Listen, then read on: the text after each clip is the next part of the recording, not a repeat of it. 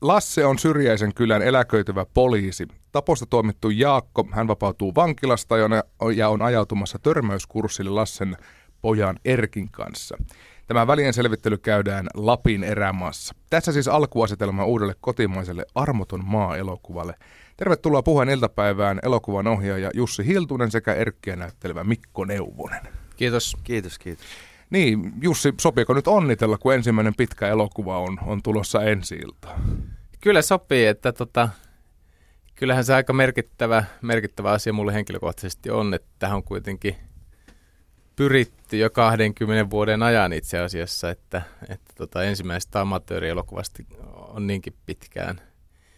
Että kyllähän tässä voi itseä taputtaa olalle ja sanoa, että, että tota, Mikko taputtaakin sieltä. Joo, että tota, jotain on niin kuin, ensimmäinen haave niin kuin tähän elokuvan tekemiseen on toteutunut, tai tällainen niin kuin suurempi haave on toteutunut. No niitä selkään taputtelijoita varmaan on tällä viikolla riittänyt. No ei niitä itse asiassa hirveän paljon ole riittänyt. Voisi olla tota, enemmänkin. Voisi olla enemmänkin. Minä olen tota, ollut piilossa tuolla mun tota, pohjoisessa, pohjoisessa piilopaikassa. Että, ja var, varmaan vaikka olisin kulkenut täällä Helsingin kaduilla tai missä tahansa, niin tuskinpa niitä taputtelijoita sillä tavalla tulee olemaan. Että kyllä se kuitenkin niin kuin, niin kuin tota, tälle Suomen kansakunnalle tai koko maailmalle on varmaan paljon pienempi asia kuin mulle itselle henkilökohtaisesti. Että No, mutta tulevaisuudessa meritit puhuu puolestaan. Tätä elokuvaa on ennakkoon kuvailtu pohjoisen westerniksi. Onko tämä ohjaaja käsikirjoittajan oma keksintö vai markkinamiesten myyntilause? No tota, ö, se ei ole mun keksintö, ö, mutta, mutta en sitä kielläkään, etteikö se totta olisi. Että, että tota, mutta mulle tärkeämpään kuin pyrkiminen johonkin genreen oli se, että se – niin kuin tarina ja ympäristö lähtökohtaisesti tarjoaa puitteet tällaiselle elokuvalle, että, että mulle tämä kaikki, kaikki on niin kuin tarina, tarina lähtöstä, että kun ollaan tuollaisella syrjäseudulla, missä on, missä on ihmisiä, jotka on tottunut tulemaan omillaan toimeen ja asetta kannetaan ja on tämä valkoinen erämaa ja, ja tota, poliisin virat on lopetettu, niin siitä oli aika lyhyt tie sitten, sitten niin tuohon arktiseen westerniin, että on siinä sillä tavalla perään, mutta että se mun ajattelu ja elokuvan tekeminen ei sinällä ollut sellaista genretietoista, että olisin pyrkinyt, pyrkinyt siihen. Niin ehkä western on väärä sana, northern olisi ehkä parempi kuvaamaan elokuvaa. Arctic, Arctic western, silleenhän sitä on kuvailtu. Mutta en tiedä, tuommoinen kaiken maailman luokittelu nyt yleensä vaan helpottaa ihmisiä niin kuin sulattamaan lyhyesti, että niin kuin mistä tässä voisi olla kyse. Mm. Et se, niin kuin, kun se kertoo se se, se western-luokitus niin kuin pikkasen ehkä siitä, niin kuin, siitä, että maisema kertoo paljon tarinaa ja että maisemalla ja sillä, että missä se elokuva tapahtuu, niin silloin suuri merkitys ja se niin kuin Norjan tunturien jyrkkyys sopii, tai kun tämä on kuvattu Norjassa tämä elokuva, niin se Norjan, Norjan vuorten jyl, jyrkkyys niin kuin sopii vähän niin kuin teemallisesti näiden miesten olemisiin ja tekemisiin ja sitten se, että niin kuin, vähän niin kuin jossain westerneissa, niin nämä dialogit, että vaikka ne olisi intensiivisiä, ne ei ole varsinaisesti semmoisia niin säksätysdialogeja, vaan että ne on niin kuin tahti voi olla semmoinen hyvinkin verkkainen, mutta samaan aikaan niin hyvinkin intensiivinen. Niin Mikko Neuvonen, minkälaisena tämä elokuva sulle näyttäytyy, kun käsikirjoituksen ensimmäistä kertaa näit? Öö, mä olin muistaakseni Siperiassa, kun mä luin käsikirjoitusta ensimmäisen kerran. Istuin, istuin autossa matkalla jonnekin keskelle, ei mitään. Ja en tiedä, kyllähän se, niinku, se mikä tässä mua kiinnosti, oli se niinku erityisesti niinku itsekäistä syistä, että öö, tämä näyttäytyy mahdollisuutena niinku päästä tekemään niinku hyvin erilaista roolia kuin mitä on aiemmin päässyt tekemään. Et kun on ollut Miss Farkku Suomessa semmoinen sympaattinen – pikku rokkaripoika ja Korsossa semmoinen syrjäytynyt lähiönuori, niin sitten tässä pääsi taas tekemään jotain ihan, ihan jotain muuta kuin tämä Erkki Syväjärvi on tällainen nuori, nuori mies, jonka tämä päähenkilö Lasse Kuntonen on äh, hylännyt hyvin nuorena. Hyvin, tai kun, kun tota, Erkki oli vielä ihan pikku, pieni, pieni lapsi ja Erkki siitä kantaa vähän niin kuin kaunaa tälle isälle ja vähän niin kuin on tämmöinen, sanotaanko miehi, mie, miehistymisen kynnyksellä oleva tämmöinen, tai niin kuin miehistymisen kynnyksellä oleva tämmöinen niin kuin kiihkeä, kiihkeä nuori mies. Niin, sulla Mikko nämä leffaroolit vähän niin kuin koko ajan siirtyy pohjoisemmaksi. Eli ensin oli Oulussa Välden rooli, missä Varkku Suomessa, nyt ollaan sitten jo Lapissa, että seuraavaksi Pohjoisnapa taitaa olla.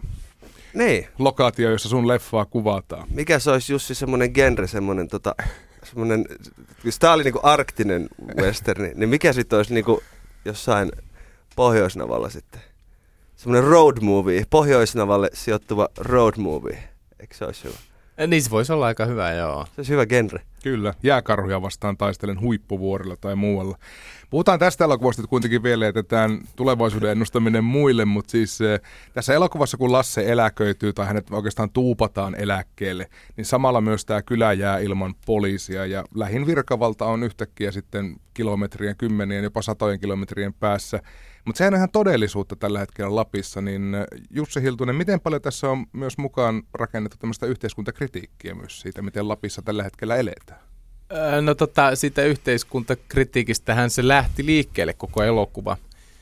Että tota, mun mielestä hyvässä elokuvassa monesti sellaistakin on, että tähän, tähän tota, liittyy sellainen tosielämän tapahtuma, joka sijoittuu tuonne pelloon, että, että siellä oli, silloin kun tämä valtion tuottavuusohjelma oli niin kuin kuuma peruna ja siitä paljon puhuttiin ja, ja poliiseja, poliiseja lähti joka kylästä ja, ja tota, ihmiset joutu omilleen, niin, niin pellossa tapahtui vuonna 2011 sellainen silloin huvittavalta tuntuma tapahtumaketju, josta, josta minä niin kuin sain tämän idean, että tällaiseen ympäristöön sijoittuva tarina olisi aika kiinnostava. Ja itsekin kun asun siellä pohjoisessa Rovaniemellä ja tulee liikuttua paljon tuolla pellossa ja ylitorniolla ja, ja Lapissa ylipäätänsä, niin, niin siinä tuli jotenkin sellainen olo, että, että tähän mun on tartuttava. Niin, vaikuttiko tähän myös se, että jos mä ymmärtän oikein, niin sulla on suvussa poliisimiehiä ja useammassa polvessa sua ennen? No varmaan, kyllä se vaikuttaa, että tota, mun mielestä niin kun poliisi on hirveän kiinnostava ammatti ja minä varmaan itsekin olisin siinä ammatissa, jos sen olisi tota, elokuvan tekijä.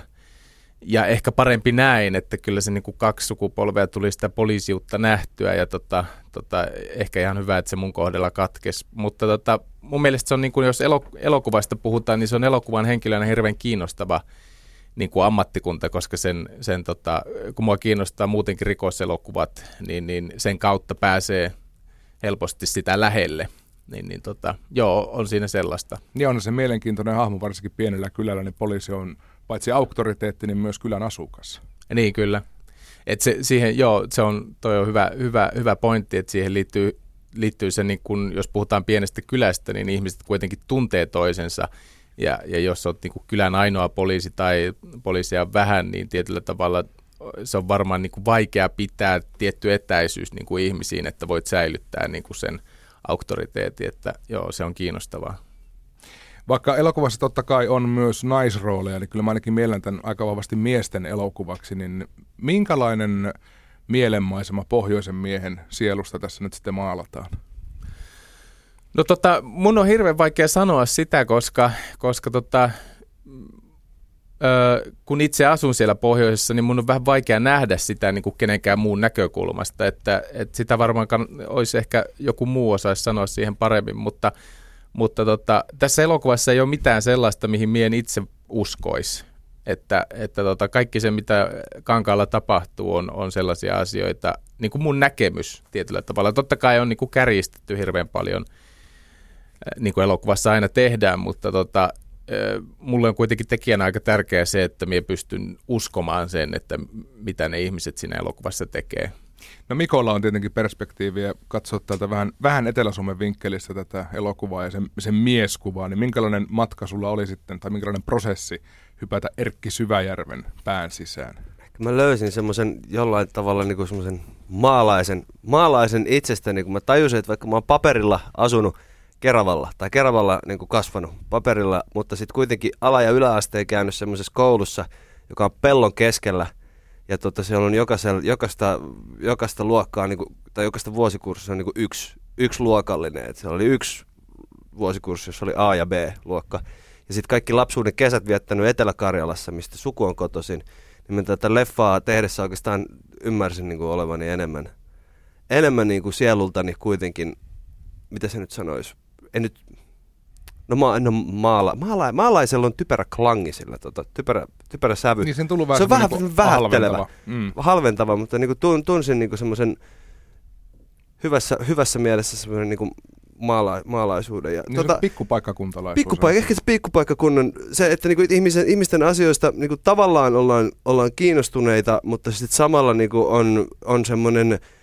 niinku tässä leffassa tulee esille, että niinku, että jokaisen tulisi niinku pärjätä vähän niinku omillaan. Että ei olla niinku huutamassa, huutamassa. Kun se on vähän, se on vähän jotenkin eri asetelma niinku mennä jollekin psykologille tai jollekin niinku pikkupaikkakunnalla, koska sitten se psykologikin on niinku joku kylän, kylän tyyppi. Niin tai kaikki näkee, että sun auto Tai kaikki on näkee, että sun auto on sun siinä auto on sen toimisto edessä Just ja sit sana näin. leviää. Just näin, että se niinku, onhan se sikäli, sikäli aika erilainen, erilainen menta, mentaliteetti. Ja jotenkin se, siis se puheen rytmi, se näkyy kyllä aika selkeästi puheen rytmissä. Että kyllä niinku asuin tuossa pari vuotta just äh, Etelä-Karjalassa ja kyllä se niinku huomasi, että kun ravasi tätä väliä Helsinki ja Etelä-Karjala, niin kyllä se niinku kaupan kassalla sen huomaa jo, sen, sen mi- miten eri rytmi ihmisillä on. Ja bussi, busseja, niitä ei mene tai menee niinku pari päivässä. Tai sit, ja sitten kaupungissa niinku juosta, että vaikka busseja menee niinku viiden minuutin välein, niin silti niinku siihen pitää juosta. Niin se on tämmöisiä asioita, jotka niinku vaan, vaan eroaa.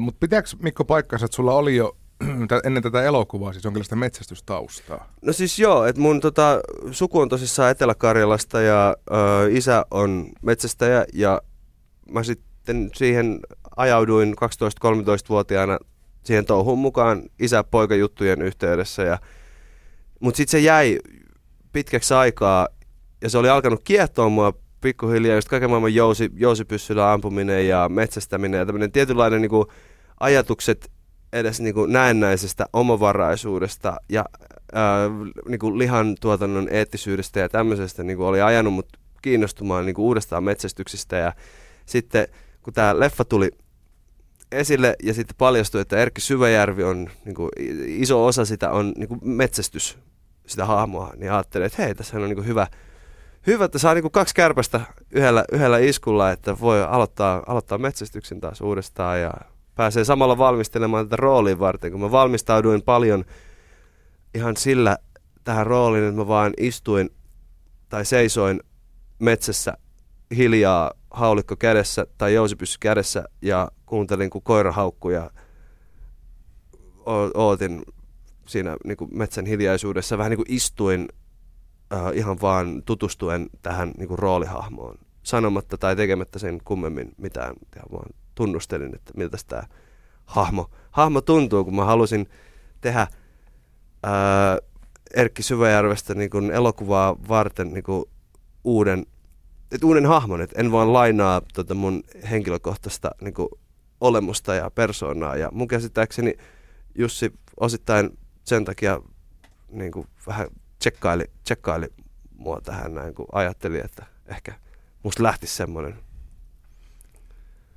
Niin, No. no. se on ihan oikeasti. Kyllä mulla oli totta, silloin, kun me tavattiin ensimmäisiä kertoja, niin sinä itsekin sanoit, että sulla on menossa sellainen, sellainen niin kuin miehistymisen vaihe. Ja mun mielestä niin kuin Erkki Syväjärvellä on niin kuin ihan sama tilanne, että mutta se miehistyminen tarkoittaa, tarkoittaa Erkille sitä, että hän haluaisi olla samankaltainen kuin isänsä. Että, että, että tota, kun siihen puhuit aikaisemmin jo siitä, että Erkki kantaa kaunaa, mutta mun mielestä enemmän tässä elokuvassa on kuitenkin kyse siitä, että Erkki niistä kaunoista välittämättä haluaisi olla samantyyppinen henkilö kuin Lasse Kuntonen. Ja Mm. Lasse Kuntonen antama miesmalli on se niin kuin tästä väkivaltaisesta menneisyydestä johtuen, että, että niin kuin kosto ja tällaiset, niin kuin, ö, että asiat ratkaistaan itse ja, ja, ja tota, väkivaltaa käyttäen, ne on Erkille ikään kuin tota, sellainen miesmalli, jota, joka liittyy tähän niin kuin miehistymiseen. Että, että tota, et se oli niinku, Mikko oli mun mielestä tosi helppo valinta siinä mielessä, että, että se pyöritteli tällaisia samoja ajatuksia itsekin päässä. Ei, ei, nyt, sellaisia ajatu- ei nyt sellaisia ajatuksia, että tota, niinku, niinku, tota, haulikko ola, olalle ja tota, tota, Mies jahtiin. Mies jahtiin, mutta, mutta siis se, sanotaan nyt kuitenkin, että se miehistyminen oli niinku sellainen hyvä, hyvä tota sana kuvaamaan sitä, sitä Erkinkin prosessia, että se on koko ajan siinä elokuvassa sellaisessa tied- tilassa, että se on menossa kohti jotain, mistä se ei niinku mitään tiedä tietyllä tavalla. Niin, asiat ratkaistaan itse, niistä ei paljon huudella. Ja sanoit Jussi Hiltunen tuossa, että, että elokuvassa kaikki mitä näkyy ja kankaalla tapahtuu, niin on periaatteessa sulle niin kuin totta. Niin onko se puhumattomuus noin iso ongelma siis suomalaisten isien ja poikien välillä? Koska puhumalla nämä monet asiat olisi ratkennut. Joo. Joo, joo, toi on totta, mutta se on myös jännä, että ihmiset puhuu niin kuin siitä puhumattomuudesta tämän elokuvan yhteydessä, kun mun mielestä se siinä elokuvassa puhutaan aika paljon ja, ja tota, ää, mutta tuohon kysymykseen vastatakseni, niin tota, mun ja mun oman isän välit oli ehkä sellaiset, että, että tota, siinä oli tietty kuilu, kuilu välillä, että se puhuminen oli, tietyistä asioista puhuminen oli hirveän hankalaa. Mutta sitten jos me katson esimerkiksi mun ja mun oman poikani välistä suhdetta, niin se on taas sitten tota yksi tärkeimmistä asioista, se, niin kuin, että asiat selvitetään niin kuin puhumalla ja, ja on perhekokouksia ja palavereita. Että, mutta siis, tosi paljon. Niin, mutta on sen puolen niin kuin nähnyt kuitenkin elämässä, että tota, ei se sillä tavalla ole kaukaa haettua. Niin ehkä niin kuin meille tulevan suku, tai tämän sukupolven isille on sitten jo puhuttu siitä, että miksi ette puhu. On puhuttu puhumattomuudesta jo tarpeeksi, nyt puhutaan. Miele- mielenterveysasiat on paljon niin kuin tapetilla ja niin kuin ymmärretään niin kuin se, se merkitys, mikä, mikä mer- merkitys sillä on, että asioista voidaan puhua. Et kuitenkin meillä on silleen, esim. mun vanhempien, vanhem, vanhempien niin kuin sukupolvi on ollut se, ne, ne jotka on niin kuin nähnyt esim. sodan. Ja sitten monille se tapa käsitellä sitä sotaa on ollut se, että sit siitä ei olla vaan puhuttu ja sitten ollut niin kuin paljon semmoisia semmosia lapsia, joiden vaikka niin kuin isät on ollut sodassa ja sitten nähnyt kaikkea tosi rankkaa. Ja sitten kun ne on tullut sieltä pois ja sitten kotona on kaikesta valittavia lapsia, niin sitten se tapa on ollut se, niin kuin, että ei teillä ole mitään mistä valittaa, niin kuin nyt turpa kiinni, mm. turpa kiinni ja niin kuin kestäkää. Niin kummasti varmaan tämmöinen toinen maailmasta myös lyhentää ihmisen pinnaa niin Ihan varmasti. vähästä valittamiseen. Mä oon miettinyt tätä asiaa nyt itse asiassa viime aikoina, että, että, että se, että kun Suomi on niin kuin osa Pohjoismaita, mutta sitten jossain mielessä niin kuin tulee monissa asioissa pikkasen jäljessä, niin kuin vaikka Ruotsia ja Norjaa ja näitä, ja sitten suomalaisia pidetään vähän semmoisena niin tylyinä ja jotenkin ei osaa puhua asioista, niin mä oon miettinyt sitä, että voiko se oikeasti johtua, että kun miettii, että, että Suomi oli niin kuin ainoa Pohjoismaa, joka oli täysmittaisessa sodassa niin kuin toisen maailmansodan aikaa, että miten niin kuin ison taloudellisen ja niin kuin psykologisen loven se on niin kuin tehnyt meidän kollektiiviseen, kollektiiviseen niin kuin psyykkeeseen.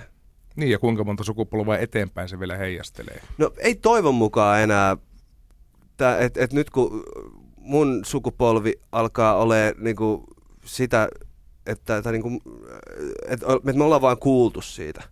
Et me ei olla enää niinku tun, niinku nähty, että mun vanhemmat on syntynyt 50-luvulla. Et silloin niinku sodasta ei ollut kuin 10 vuotta. No siis 10 vuotta siitä, kun sota päättyi, niin mun vanhemmat syntyi.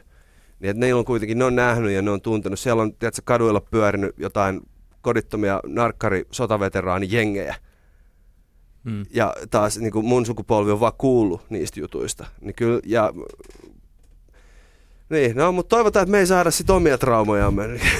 Kyllä vielä tuohon haluaisin jatkaa sen verran, että, että siitä huolimatta ne miesmallit on kuitenkin aika tiukassa, että vaikka mie, miekin olin itse tehnyt tietoisen päätöksen, että tulen olemaan isänä ihan erilainen kuin mun isä oli, niin, niin tota, kyllä tuossa pojan kanssa touhutessa on tullut huomattua se, että, että tietyt niin kuin mallit on niin kuin aika syvälle porautunut, että on pitänyt oikein tehdä töitä, että pääsee niistä eroon. Ja jotkut asiat on sellaisia, niin kuin mitä itse huomaakaan, että kuvittelee olevansa niin kuin jonkinlainen, mutta sitten ympäristöreaktio on se, että se et olekaan ihan sellainen isä, kun sinä kuvittelet olevan. Siis se, sen asian kanssa minä olen niin tehnyt paljon töitä, että, että, tota, että tulisi jotenkin tietoiseksi, tietoiseksi siitä, että mikä, mikä mies meikäläinen oikeastaan on, että mm. minkälainen isä. Niin se saattaa ihan tiedostamattaankin toistaa Kyllä. samoja, Kyllä. samoja malleja, joilla itse on kasvatettu. Kyllä. Meillä on puhe iltapäivässä vieraana elokuva ohjaaja Jussi Hiltunen sekä näyttelijä Mikko Neuvonen. Puhutaan Armoton maa elokuvasta, joka on uusi kotimainen Lappiin sijoittuva toiminta-elokuva perityypiltään. Kevennetään vähän tunnelmaa. Päästiin aika syvälle nyt tässä. Mä olin nimittäin Mikko vähän, mä olin Mikko vähän kateellinen sitä Erkin autosta. Eli tästä järkyttävän isosta pikapista, le- lava-autosta. Niin miten miehekästä sillä oli ajaa? Mä voin lohduttaa sua, sillä oli aika perseestä ajaa. Yes. Et se oli tota, mä en tiedä johtuuko se siitä, että siinä on niin isot renkaat, mutta se niinku tuntuu, että vaikka tiellä ei tule ketään vastaan, niin tuntuu, että se tien leveys ei niinku riitä siihen. Et kun, se niinku, kun katsoo jotain, katsoo jotain niinku vanhoja elokuvia ja sitten siinä mukamas ajetaan jossain studiossa ja sitten se niinku, vaikka ajetaan suoraan, niin sillä ratilla niinku vispataan edestakas. niin sillä autolla ajaminen oli vähän oikeasti semmoista, että vaikka yritti ajaa suoraan, niin siinä piti vispata sitä rattia, mutta mä kehitin siinä semmoisen teorian, että kun se on, se on jenkkiauto, se on Dodge Rami, se on, se on, tota, se on, se on jenkkiauto. Sitten mä tajusin, että kun Jenkeissä on näitä pitkiä viivottimella tehtyjä niin kuin satojen kilometrien suoria, no jenkkiautoissa on niin kuin oltava niin paska ohjaus, että ihmiset pysyy hereillä niillä monen sadan kilometrin niin kuin su- viivasuorilla tieosuuksilla. No pakko pysyä hereillä, pakko koko ajan tehdä pientä, pientä liikettä. Mutta kyllä se oli kiva, se oli kiva, tota, mä kytkin omat henkilökohtaiset soitto, Erkki Syväjärvi soittolistat siihen autoon, kuuntelin, kuuntelin niitä ja kyllähän se, en mä tiedä, onhan se, kyllähän se, kyllä se niinku ihan erilaista istua tommosessa, tommosessa autossa, mistä niinku näkee sen maiseman, vaikka se on niinku, vaikka siinä joku metri, metri eroa siihen, kun istuisi tavallisessa autossa, mutta kyllä se, niinku se metri, ehkä, ehkä puolitoista, niin tota, niin on siinä, on siinä iso, iso ero, miten näkee maiseman. Miten Jussi Erkin ajettavaksi päätyi tällainen monsteri?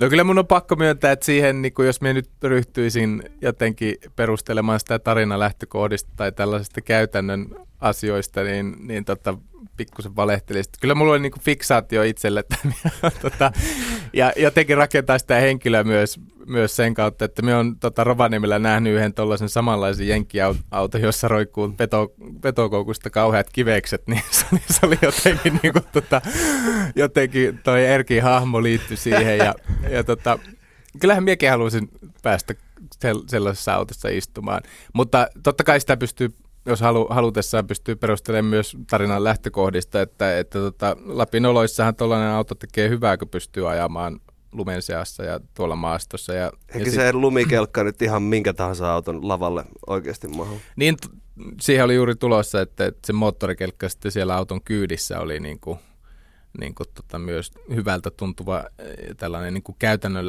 läheinen ajatus. Että kyllä se niin kuin paikkaansa perustelee, mutta on siinä vähän sellaista, niin kuin, että, että tota, pikkupojan unelma, une, unelmia seassa. No kai kävit itsekin ruopimassa sitten aina kuvaustauoilla.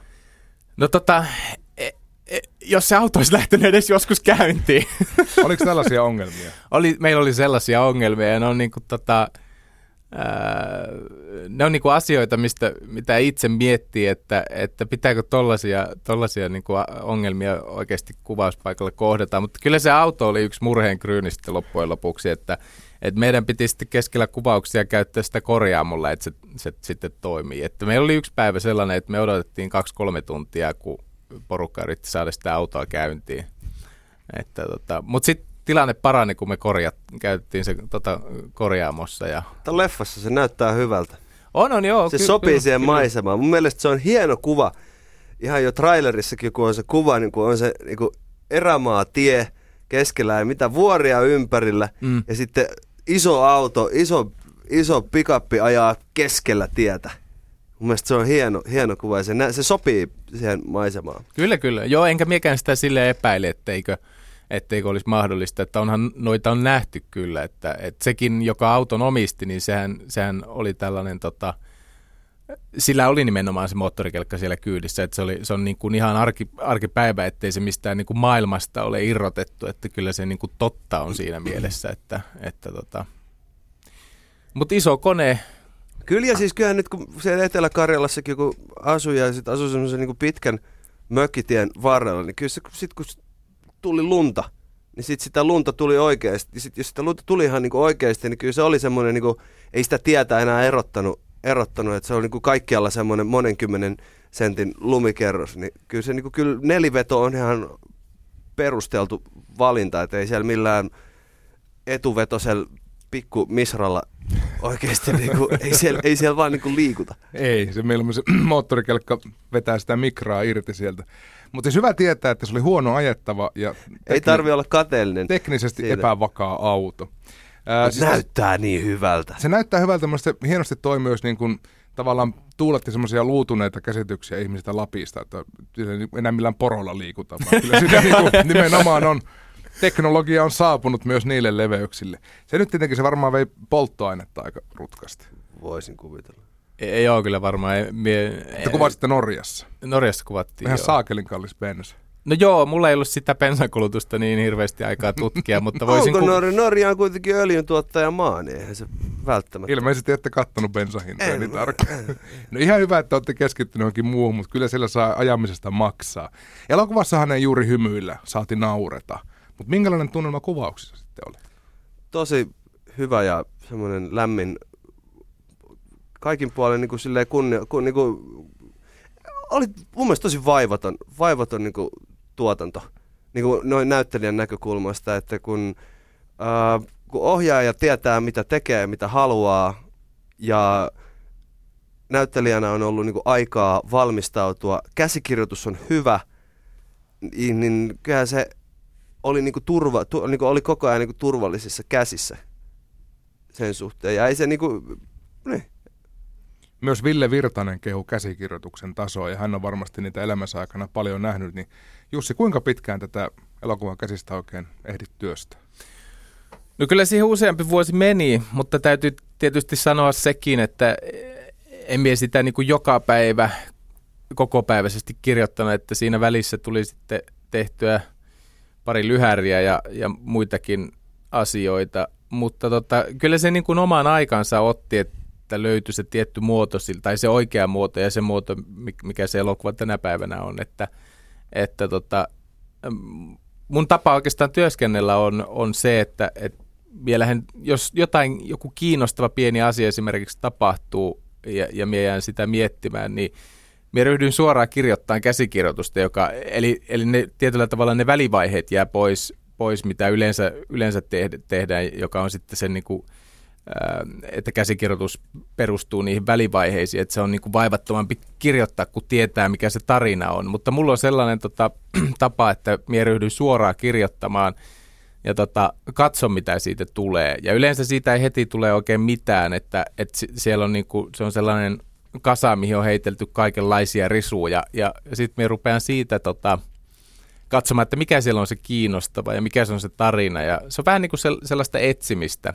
Ja tota, kyllä siihen tämän kohdalla sai aikaa menemään, mutta, mutta tota, tietyllä tavalla se oli mulle myös oppikoulu pitkän näytelmän elokuvan käsikirjoittamiseen, että, että tämä oli eka kerta, kun vielä sellaista, sellaista teen, että, että siinä mielessä myös tulin oppirahat maksettua, että se, se ei niin kuin missään mielessä, missään tapauksessa hukkaan mennyt, että se oli, ja käsikirjoittaminenhan on eri, erittäin niin kuin palkitsevaa jo sinällään, että, että kun huomaa, että okei, nythän tämä teksti taas on niin kuin kehittynyt ja tässä on tällaisia asioita ja tollaisia ja tota minä en miettinytkään ja niin se, se, on niin kuin, se on kyllä sen kaiken vaivan näön arvosta.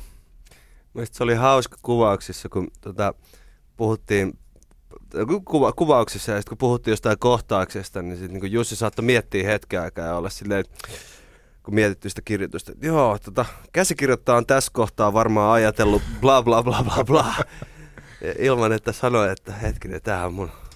Mä, silloin kun mä kirjoitin tänne, mä ajattelin. Mun se oli jotenkin se oli hauska, hauska yksityiskohta. Joo, kai sitä yrittää itse sitten kuitenkin niin kuin siirtyä siitä käsikirjoittajasta ohjaajaksi, kun kuvaukset alkaa, mutta se on myös hyvin erilainen prosessi, että silloin kun sä kirjoitat sitä itse, niin se on hirveän eri tilanne kuin se, kun näyttelijät tulee ja se äh, niin kun alkaa oikeasti tapahtua, niin sitten sit sen pystyy näkemään, että okei, tästä on kysymys, että käsikirjoituksessa sanotaan näin, mutta tämä kyllä on niin menossa tohon suuntaan, että, että tota, tietenkin siinä saa olla aika varovainen, että kuitenkin niin se tarina pysyy, pysyy tota hyppysissä, mutta tota, kyllä se niin kuin, mie luotan itse aika paljon siihen vaistoon, mikä siinä kuvaustilanteessa syntyy. Mutta sullahan on kaikki valta muuttaa käsistä vielä kuvausten aikanakin.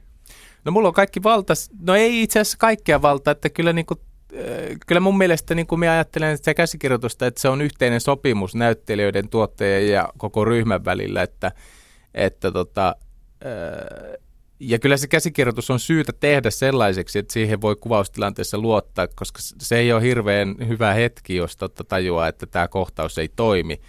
Ja sitten ruvet, sellaista ei ole tapahtunut siis arvottoman maan kuvauksessa missään tapauksessa, mutta että olen ollut siinä tilanteessa, että on huomannut, että miksi tämä kohtaus on tässä elokuvassa, että, että ei vie tätä tarinaa mihinkään.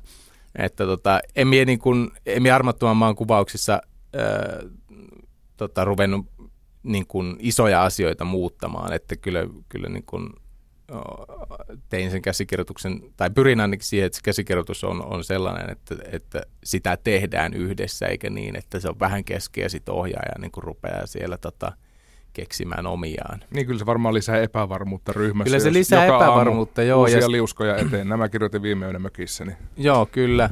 Onhan siis totta kai sellainenkin metodi voi jollakulla olla, mutta, mutta tota, öö, mutta se ei ole ehkä mun metodi. Yleensä aina kun kuvataan pääkaupunkiseudun ulkopuolella kotimaista elokuvaa, niin murre nousee aina ihmisillä jotenkin hirveän tärkeäksi. Että ei, ei meillä päin ei puhuta noin tai tuo meni hyvin. Niin miten paljon armottoman maan ö, tekstissä ja, ja näyttelemisessä kiinnitettiin puhetta nimenomaan siihen, että miltä lappilainen kuulostaa?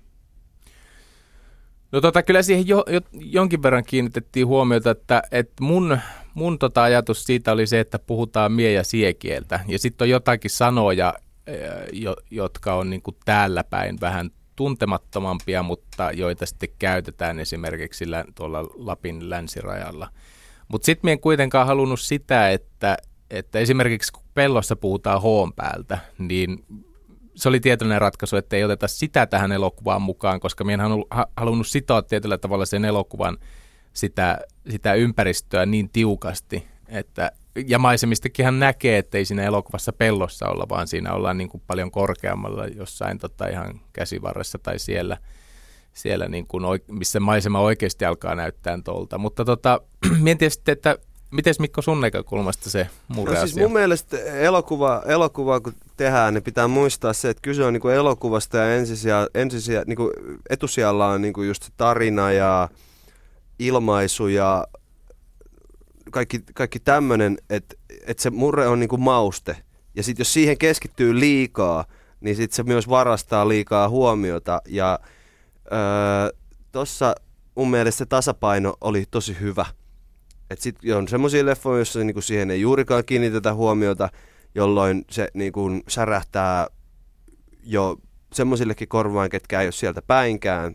Tai, tai sitten siihen mennään jotenkin liikaa, ruvetaan imitoimaan jotain henkilöä tai liikaa panostetaan siihen, niin vähän niin kuin hukutaan siihen, ruvetaan tekemään niin kuin elokuvan ja tarinan kuljetuksen sijaan niin kuin jotain murretutkimusta. Ja elokuva ei ole kuitenkaan sellainen, että, tota, että Miss Farkku Suomessakin, joka sijoittui Ouluun, niin siinä se murre on niin kuin hyvin iso osa sitä ou- oululaisuutta. Että oululaisilla on niin kuin hyvin semmoinen korviin pistävä niin kuin murre, tai hyvin selkeä, mm. omintakeinen murre, niin kyllähän se oli ihan alusta lähtien selvää, että siinä se on niin kuin, se otetaan siihen mukaan, niin se yritetään tehdä mahdollisimman hyvin, mutta sitä ei ylikorosteta. Ja tässäkin, niin tota, mä sovelsin Etelä-Karjalan murretta aika paljon tuohon, kun se on se, mitä mä oon kuullut. Ja se on niin kuin, vaikka mä niitä persoonapronomineja käytän, mutta silti, että kun mä menen sinne, niin mun puhe levenee huomattavasti. Ja sitten mä hyväksi käytin sitä sen puheen nuottia tuohon mur- murteeseen, koska toi, murre, toi, murte, toi murrealueen murre on kuitenkin käsittääkseni niin kuin jossain määrin sukua tuolle Etelä-Karjalan murteelle, että samat persoonapronominit osittain ja sitten semmoinen tietty leveys, leveys puheessa, mutta täytyy tunnustaa, mulla oli aika vähän niin kuin mitään materiaalia, mistä, niin kuin, mistä käy, mitä käyttää. Ei, ole, ei ollut tota, oikein mitään niin kuin referenssielokuvia tai haastatteluja, mistä olisi niin kuin kuullut, että täm, tällä lailla siellä puhutaan. Että, et siitä sit, sit ei stressattu. Niin ja se, miten lappilainen puhuu haastattelussa, on eri asia se, mistä hän puhuu jossain baarissa vai? Se on eri asia. Mutta siinä käy monesti, että jos tavoitellaan liikaa täydellisyyttä, niin se illuusio särkyy, koska ihminen kiinnittää huomiota siihen, että miten, miten näyttelijä puhuu. Mm. Niin varmaan. Tämä oli siis myös kansainvälinen tuotanto. Mukana on muun muassa ainakin Anakin Skywalkerin äitiä näytellyt ruotsalainen Pernilla August, tuttu siis Star Warsista. Niin minkälaisen lisän tämä kansainvälisyys Jussi toi elokuva? No se toi oman lisänsä niin hyvässä kuin pahassakin, että tota, mulle on aina ollut tärkeää se, niin kuin ottaa läheinen tuntuma kuvauspaikkoihin esimerkiksi, että minä tykkään niin kuin kehittelyvaiheessa käydä kuvauspaikoille ja suunnitella, suunnitella kohtaukset hyvin ja, ja tota, sillä tavalla päästä sellaiseen niin kuin turvalliseen olotilaan, että okei, nyt tämä niin kuin paikka on hallussa ja tänne, tänne on nyt helppo tulla. Mutta sitten kun kuvaukset oli Norjassa, niin, niin minä en ehkä päässyt olemaan siellä niin paljon kuin minä olisin halunnut. Minä olisin kuitenkin halunnut olla siellä pari kuukautta ennen kuvauksia, mutta se, se, se ei ollut niin kuin mahdollista. Et me käytiin totta kai nämä niin kuin kuvauspaikkareissut reissut ja muut, mit, mitkä niin kuin elokuvan tekemiseen kuuluu, mutta, mutta tota, sen jälkeen kuvauspaikkoja alkoi vielä muuttumaan tai me ei löydetty ihan kaikkea ja, ja tota, se aiheutti vähän sellaista niin kuin, tietyllä tavalla ylimääräistä siihen, siihen tekemiseen.